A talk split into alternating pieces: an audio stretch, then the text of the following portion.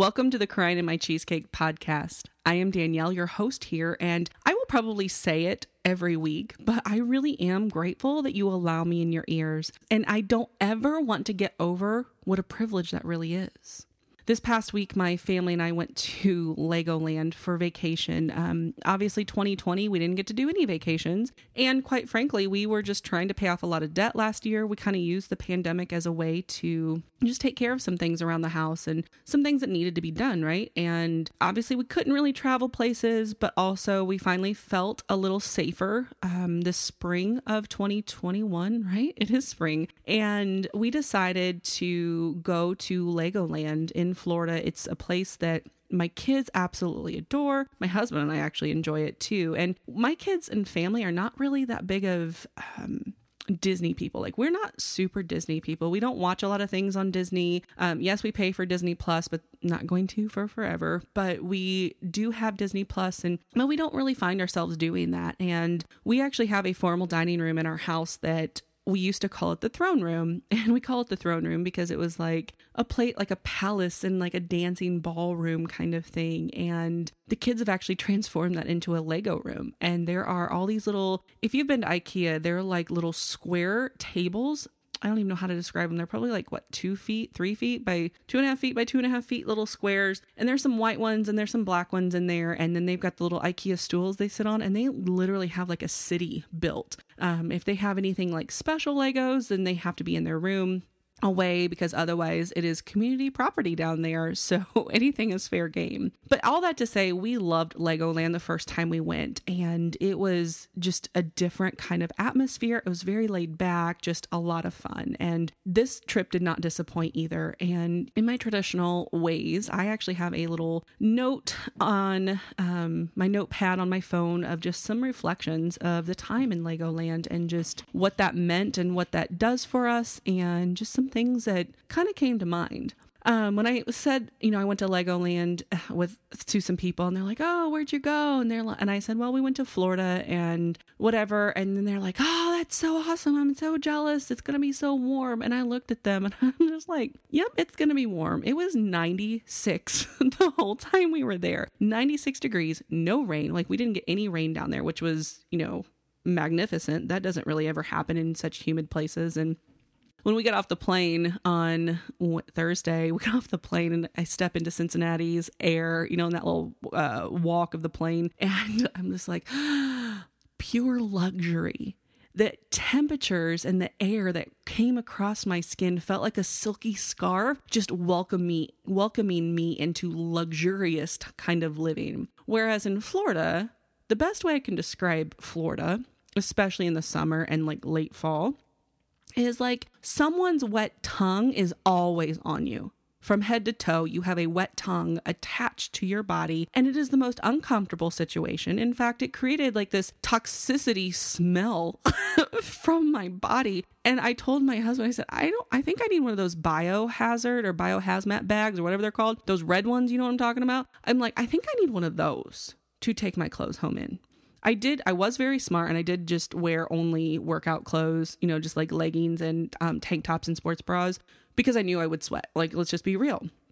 I also realized I'm not one of those moms that can wear fancy, cute clothes to go to amusement parks with my kids. Like, I know this. Remember that episode about the yellow jackets and trying to be the fun mom, someone I'm not? Um, I did not try to be anybody I'm not going to Florida, but I did like, I was looking at some of these moms and that comparison came to mind. I was like, crap, like she's super little and like she doesn't have sweat on her body. Why isn't she sweating? Why is she not sweating? Meanwhile, I had beads of sweat all over my face, all over my body, and I had just walked maybe a quarter of a mile. Yeah, I've got problems. I've got a lot of problems. But I did remember I still don't like 96 degree weather. And I definitely need a northern home like Midwest. I'm in the Midwest. If you don't know, I'm in the Midwest. I'm in Southwest Ohio we have pretty decent temperatures, but where I'm at, there's a valley and it gets really hot, really humid, and it's like rainy all the time. You can expect rain. So if it's got, if there are blue skies out, I don't care if it's cold, hot, whatever it is, you're going to be outside because it's just, you don't get a lot of sun here, it seems like. So I still hate 96 degree weathers, and I definitely want a northern home. I just said weathers. I'm sorry about that. 96 degree weather. I want a northern home. I've actually, it's been so bad. It got so hot here, I don't know, a couple weeks ago. It got so hot that I was on realtor.com looking for houses in Wyoming and Montana. Like that's how serious I am. I don't like I don't like the heat. I was going to say that I wrote this down in my app. And I said I mastered 96 degree temps like a champ. And I don't I, I wrote that and I was like, "Wait a minute. Did I master it or did I just learn to acclimate properly?" And I think that's what it was is that I was prepared for it it's one thing to be in hot weather and be prepared for it to sweat and whatever, but it's another to put makeup on and try to have perfectly straight hair or perfectly curly hair because I can go either way. I can go super curly or I can go straight. And most of the time, you'll see me with my hair in a ponytail because I don't want to do either. I don't want to put the work in to do either. But curls, I would probably have some form of frizz and work. And you see what happens is is um, if you ever if you're ever with me and I've just showered and I you know I always air dry my hair almost always I should say but if you're ever with me and I have wet hair, just watch it.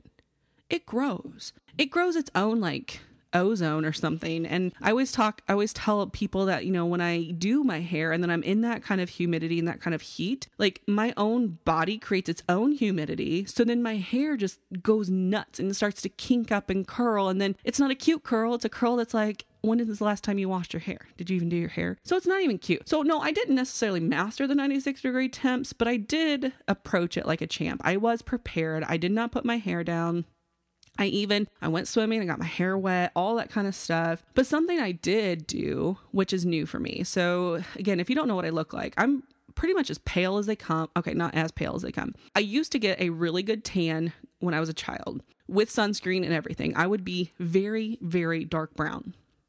I do have freckles and that kind of stuff, but my skin would turn dark brown. My dad's skin is always darker complected. My mom was is always able to tan proper like really well and my brother does, but I'm like this weird thing happened after I had kids and I, I, like it didn't matter what sunscreen I used, I would burn. And then this cool thing happened where my skin got sensitive and any sunscreen I put on had to be a certain kind otherwise it would like prickle like these painful prickles would happen. And I didn't realize it until I started nutritional therapy school. And I'm I'm finishing my third term today. Um, I should be taking my exam right now, but this is on my mind, and I want to clear my mind first. In nutritional therapy school, I'm learning um, just how important cholesterol is, just how important the liver is and plays in that, and the pancreas, and all these how all the organs work, and all of this stuff. So.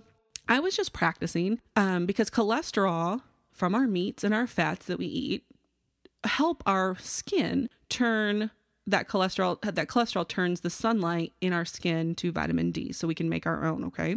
And many of us are on cholesterol medicines. I am not, but my husband is. My husband never used to burn. He's a 16th Native American, and if if you know anything about that, they kind of have darker complected skin anyway. My husband never burned until he started taking cholesterol medicine. Anyway, all that to say, by supporting my liver properly, I didn't even have to reapply sunscreen and I didn't burn. How cool is that to this woman who has I've always burnt. It like I said, it doesn't matter what I did, and I used um Think Sport. I'll put that. I'll link that down in the bottom. But Think Sport is a mineral, and it's like uh like rates like one I think on the EWG website, meaning it is very like safe for you and so forth. But anyway, I put that on once for the whole day and I didn't get burnt. The only time I did get a little bit of burn was when I was in the water and I forgot to apply um, some sunscreen on the top part of my scalp, you like where the hairline and the top of the forehead is. That's the only place I had a little bit of redness. Threw some Beautycounter vitamin C serum on top of that that night, the, and I was totally fine. Next day, no burn, no nothing. And I actually got some color, which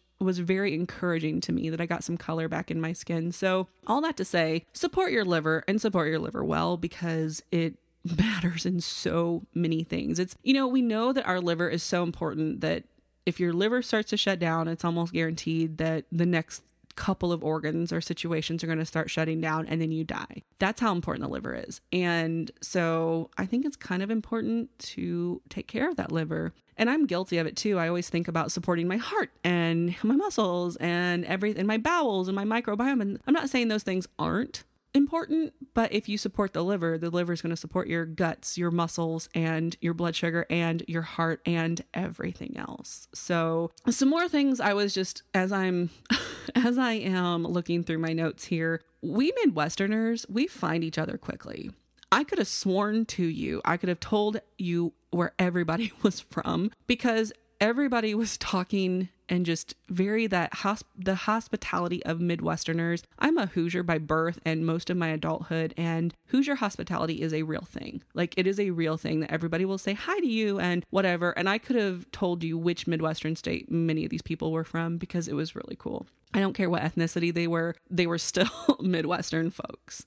Something that kind of struck me, and I already know but it was really bothersome. So the kids and or the kids and I and my husband, we all stayed in the Legoland hotel. I would do that over and over and over again because they made it so easy. There were so many amenities for the kids, but even more for the parents. And it was just, it was a very comfortable and it felt like it was, um, I don't know, it felt very luxurious that we didn't have to worry about anything. But what stood out to me were the amount of parents who, one, were on their phones and disengaged from their kids and the kids would do anything to get their attention. You know the normal like hey mom look at me this stupid flip in the pool or hey mom look at me. I, I just built this little teeny tiny tower that whatever. It's not cool. It's not m- magnificent. We don't think it is. But when something okay so when i'm thinking about this as parents the more attention we give our kids the more independent they will be and I'm not talking about coddling attention. I'm talking about that attention like, oh, that's really cool. Or, oh, that tower, you can build that. What else can you build with it? Or encouraging them to build on or to do more. Because when our kids feel comfortable enough that we are going to pay attention to them with their stupid flips in the pool, they're going to come to us for the things that matter the things that are scary, the things that are hard, and they're going to trust that we're going to be engaged. All of that kind of conditioning happens when we are young. And, and if you think about it, if you had some if you had parents that weren't always engaged with you and weren't always present with you, did you feel comfortable enough going to them if they weren't there in the little things? Did you go to them for the big things? Did you feel supported in the big things? Did you feel supported in the little things? And think about that connection there. The other thing, too, that I think frustrated me was that I feel like our, I need to quit saying I feel like. What frustrated me was that the amount of people who put phones or electronics in front of their kids at dinner, at the dinner table, what the heck?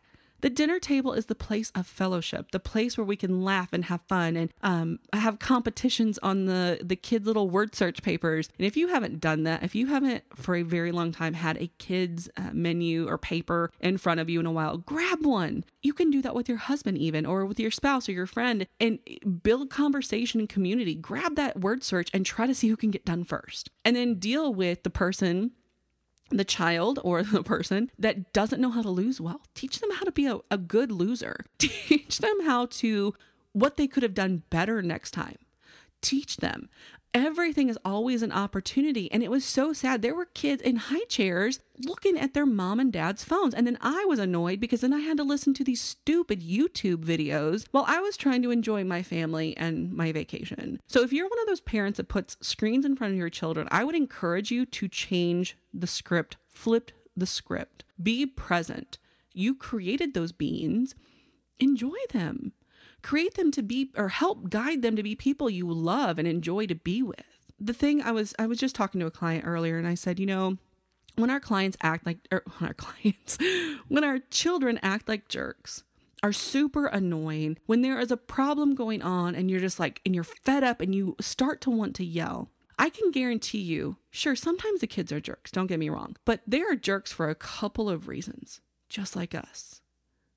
They're jerks because one, they're bored and they don't know what to do or they don't have something they can't access the creativity of something to do. They don't know what's next. They don't know what's expected of them next. Second of all, the other reason they could be is because they're tired.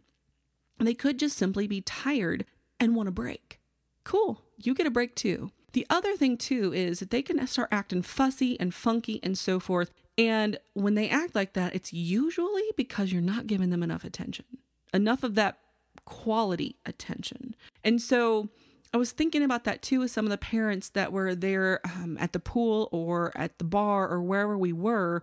And there is a bar there, and you aren't allowed, the parents are not allowed. There's no like drunk drunkenness allowed to happen. So everything's pretty well, um, what do you call that? Uh, monitored, I guess. Um, and they even have like an awesome mocktail list, by the way. So, and there's this thing called Seedlip that they use inside their mocktails so it tastes like you're having the alcohol and there's no alcohol. It's really cool. I as I was looking at some of the moms specifically at the at the at the bar and the restaurants and things and I was like, you know, there's this thing called wine culture and moms. Moms, and you know, tomorrow I'm recording this on Saturday before Mother's Day of this year, and there's this thing about moms who wine culture is okay. We can blame everything on the kids and go to wine. We can go and say, Yep, mom and wine, mom need a mom's night out to drink because my kids are so terrible. Well, who created those kids? God did, I know, but who created that behavior in those kids? Who is not being present with those kids? And I'm not sorry. I almost said it, but I'm not sorry. But it's not okay to use your kids as a reason for drinking. Because you know what they're to do is they're to come back and in this day and age of social media they're going to see you drinking and, and have all these archive posts and all of these things that you can get back and they're going to be like oh i'm drinking because my mom or my mom's drinking because of me was i really that bad man and then think about it too like, oh, so then it's going to start another cycle of, well, that's how my mom copes, so that's what I'm going to do. That's not okay. There are so much more out there other than drinking and blaming kids on the drinking. Um, let's see what's next. Oh, the phones at the table. Speaking of phones at the table, there I didn't see much genuine interaction in families much anymore. And the ones I did, I took note of quickly because they seemed genuine. They seemed like they cared and they appreciated what was in front of them.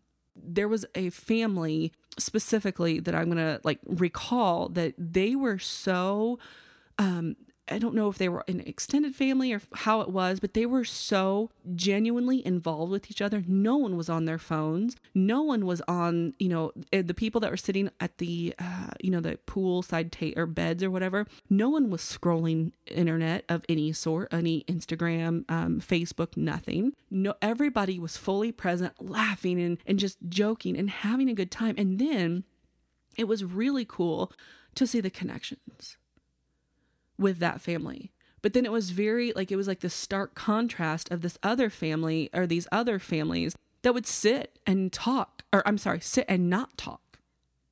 They just sat and not talked. What? Um, I met Alaskans, by the way. We were at the carousel and Dell wanted, my youngest wanted to ride the carousel. And I was starting, like, it was the first ride of the day. And I'm like, oh my gosh, I'm dying. And the Alaskans were like, oh, this is awful. But they weren't sweating. How is that possible? Do people in Alaska sweat? Because I think I need a northern home up there. Maybe I need to go there. I don't know. I just need myself some mountains and some cool weather. How about that?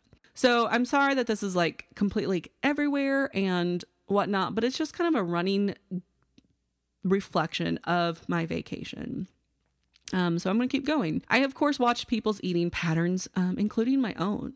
And I think that we all tend to sit at a table and act like we're never going to get this food again. Oh my gosh, this is so good. It wasn't the best, but it's so good. We're never going to get it again. Even when we know darn well that it, the same food's coming again tomorrow.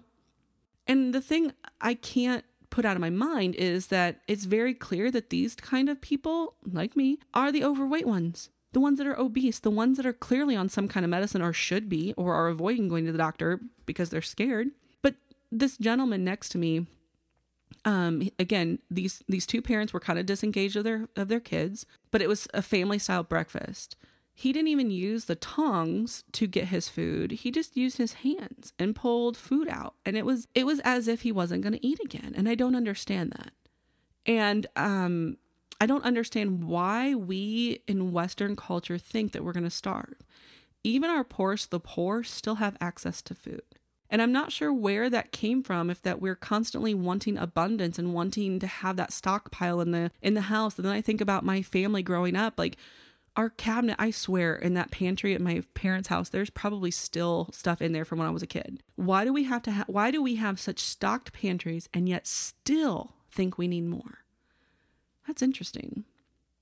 Another thing I noticed, similar, uh, similar topic, is that there were a lot of parents that were sitting aside while their kids were having fun and it was because they're they probably couldn't fit on the rides um, just by looking you know just by looking and that may not have been the case that's that's fine but i noticed more so na- this time because there weren't any lines. Like there were no lines for any for anything. Um, they even cut down the line, you know, the slalom to get to the front of the line of the rides, and there were still a lot of people sitting on the sidelines and it was just interesting that we have created a place or an acceptable thing that it's okay for mom and dads to sit on the sidelines of life and not do life with their kids. And then that correlation of handing the kids the phone and not doing life at the dinner table together. And then that correlation of doing life and then drinking because the, we don't have a connection with the kids because they're they're craving it and they're having certain behaviors that are demanding that that connection and we don't see it as that. And then we just are constantly disconnecting from one another. And i think that this vacation taught me that disconnection is only a few decisions away disconnection in my marriage, disconnection in my relationship with my children, disconnection from reality is only a few clicks, a few decisions, a few moments away. And I have to actively engage and be an active part of life in order to not be disengaged, right? And I think that we forget that we have that we don't get to sit and things just come to us because we have sat all day on our computers we've sat all day on our phones we've sat all day at work we've sat all day in the car we've sat we've sat we've sat and things just come to us. For crying out loud we don't even have to go to the dang uh, mailbox anymore because we can send a letter in the in our emails. We don't have to go to the store anymore. We can have groceries delivered to us. We don't have to go to the drive through anymore. We can have food delivered to us. We can sit and have everything come to us. If 2020 didn't teach us that if you missed that in 2020, we were taught that everything can come to us, that we don't have to go. And, and I'm thinking right now in my mind, if you were a basket, if you played basketball at all, or if you were in athletics at all, if you don't step to the pass, so someone's passing to you, if you don't step in to catch that ball, someone can step right in and take it from you. That's what disconnection is. Disconnection can come from and steal the ball from you because you're sitting there waiting for goodness and all of these things to come. We don't cultivate relationships by sitting. We don't cultivate relationships by being on our phones. We don't cultivate um, relationships and long term connections by handing people electronics to entertain them instead of engaging with them. And I am forever grateful that I never started the phone at the table with my children. I'm grateful that my kids are actually people I want to hang out with. I'm grateful that that my husband and I are on the same page. I'm grateful that I can laugh and belly laugh with my kids as if I'm belly laughing with friends. I'm grateful that I don't need alcohol as a crutch. I'm grateful that I don't need food as a crutch. I'm grateful that I don't need to do anything other than to step in to living. You know, Legoland. Legoland is something that is a place for for families to laugh and enjoy. Legoland for us, for me specifically, was to shut down the outside world and enjoy my family with stuff to do that was already ready to go.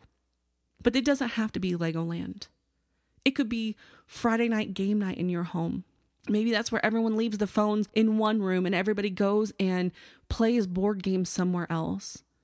Where they can just laugh and tease each other and have a good time and get to know the personalities and teach and, and all of that.